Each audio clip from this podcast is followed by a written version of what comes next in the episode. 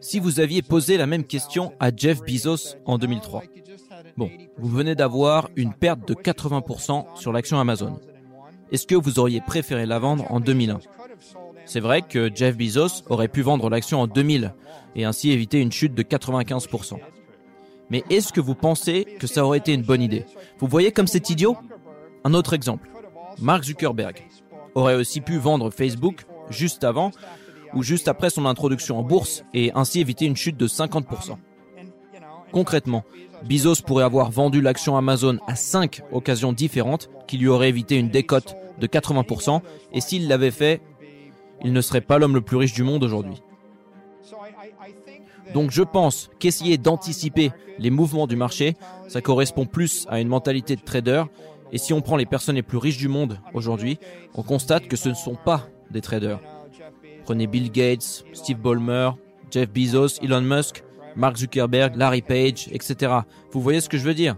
Aucun d'entre eux n'est arrivé là où il en est en tradant. Essayez d'en trouver un, vous n'y arriverez pas. D'autre part, essayer d'anticiper les mouvements de la bourse, c'est une idée insensée. Quand on voit que les analyses statistiques du Bitcoin et du S&P concluent que 80%, 80% de l'appréciation vient d'un pour des jours. Autrement dit, si vous ratez les trois jours les plus profitables de l'année, vous perdez 80% de l'augmentation. Et si vous ratez les six jours les plus haussiers, vous passez à côté de la totalité des profits.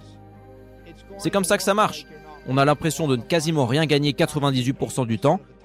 Et un jour, on se lève et on lit que le fonds souverain d'un pays du Moyen-Orient vient d'acheter 10 milliards de dollars de Bitcoin. Ce qui fait bondir le prix au double ou au triple de sa valeur. Dans un cas où quelque chose comme ça arrive, beaucoup de gens vont se détester et se dire qu'ils auraient dû l'acheter à tel prix ou à tel prix. Ils vont avoir des regrets. C'est pour ça que je pense que la mentalité de trader est affreuse pour tout le monde à moins que vous ayez des supercalculateurs avec des algorithmes propriétaires qui font un profit d'un dixième de centime un milliard de fois par heure. Dans ce cas, je comprends que le trading soit justifié, mais 98% de la population n'a pas ce genre d'avantage comparatif et exclusif. Et donc en règle générale, ils perdent leur argent sur les marchés en essayant de faire du trading. Il est aussi important de dire que les gens veulent investir dans quelque chose qu'ils comprennent et auxquels ils ont l'impression de pouvoir faire confiance. Si vous décidez, par exemple, de créer un parc d'attractions, une entreprise dans le cinéma, une compagnie pétrolière, vous devez vous concentrer là-dessus, avoir une approche très pure, focalisée sur un domaine particulier avec une précision de laser. Parce que c'est ce genre d'approche qui a tendance à inciter un investisseur rationnel à inclure vos actions dans son portefeuille. Dans l'hypothèse où vous êtes anti-Bitcoin, et que vous savez que le plan de MicroStrategy consiste à être long Bitcoin, voire même de long le Bitcoin avec un effet de levier. Eh bien c'est bien pour vous, parce que vous pouvez en profiter pour nous shorter. Ça n'est pas un désavantage pour nous qu'on shorte notre action, puisqu'à un moment donné, ces personnes vont être obligées de se couvrir. D'autres gens, au contraire, sont peut-être intéressés par le Bitcoin, mais pensent qu'il y a 99% de chances qu'il soit voué à l'échec.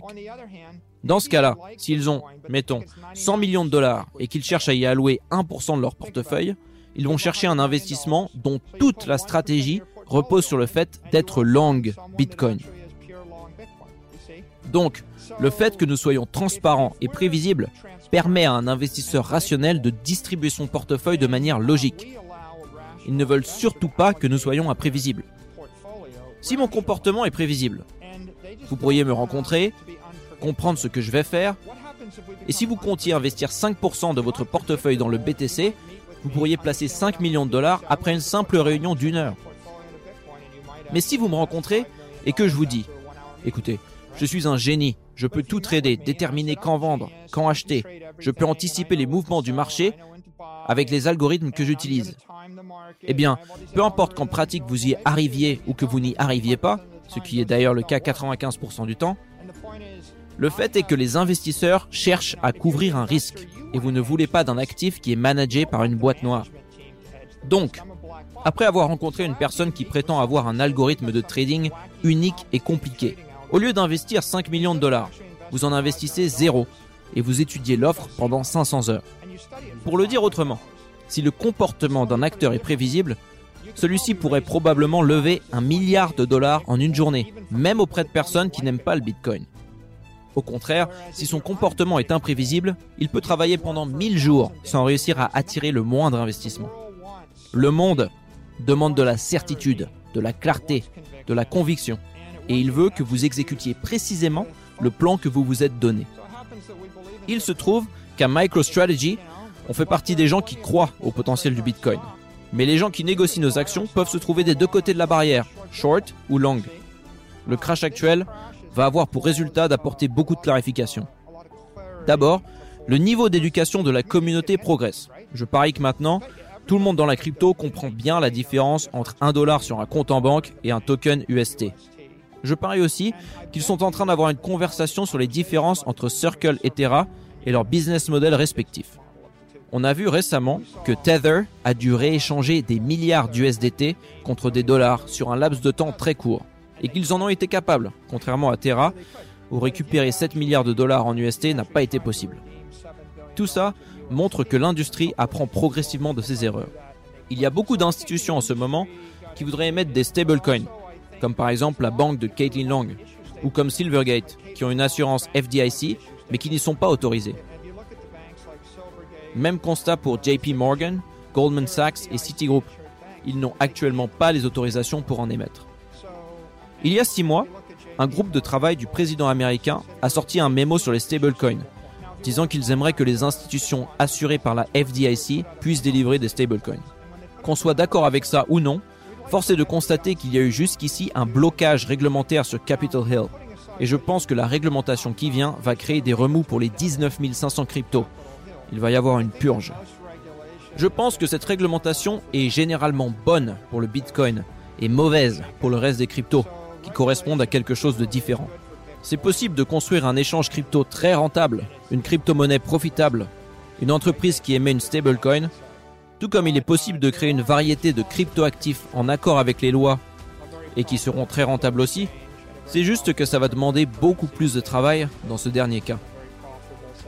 Généralement, je pense que la quasi-totalité des projets de loi d'encadrement de la crypto en travail dans le monde occidental vont accélérer l'adoption du Bitcoin par le grand public. Le Bitcoin devrait devenir 10 fois plus gros, et puis 100 fois plus gros.